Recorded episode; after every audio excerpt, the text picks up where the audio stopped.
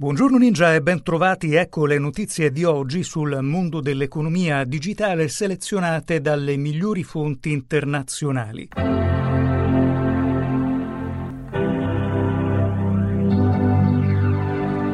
Welcome back to Apple Park for our second event in just over a month. Così l'inizio dell'evento Apple ieri a Cupertino, Tim Cook, location campestre apparso tra i prati apparentemente spettinati di Apple Park, il focus sulla musica e i Mac.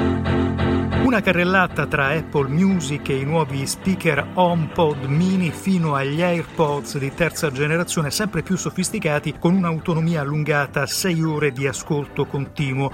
Capitolo notebook riprogettati MacBook Pro con i nuovi processori M1 Pro e Max. Arriva anche uno schermo da 14 pollici. Ridisegnato anche il MacBook Pro da 16 pollici con nuove porte e un design aggiornato. Prezzi da 1479 euro euro fino a 2.850 per il 16 pollici. E ora le altre notizie. Facebook annuncia un piano da 10.000 nuovi posti di lavoro nei paesi dell'Unione Europea. L'annuncio è arrivato con un blog post domenica scorsa. L'azienda punta a reclutare talenti emergenti per la costruzione del metaverso e per farlo Facebook rafforza la sua presenza in Europa. Telegram entra nel club delle app da un miliardo su Play Store. Il servizio ha infatti confermato di aver superato il miliardo di download su Android, un traguardo cui ha contribuito il recente down di Facebook. Sebbene l'app rivale WhatsApp vanti lo stesso record dal 2016, ciò che rende importante il risultato di Telegram è la velocità con cui la crescita è avvenuta.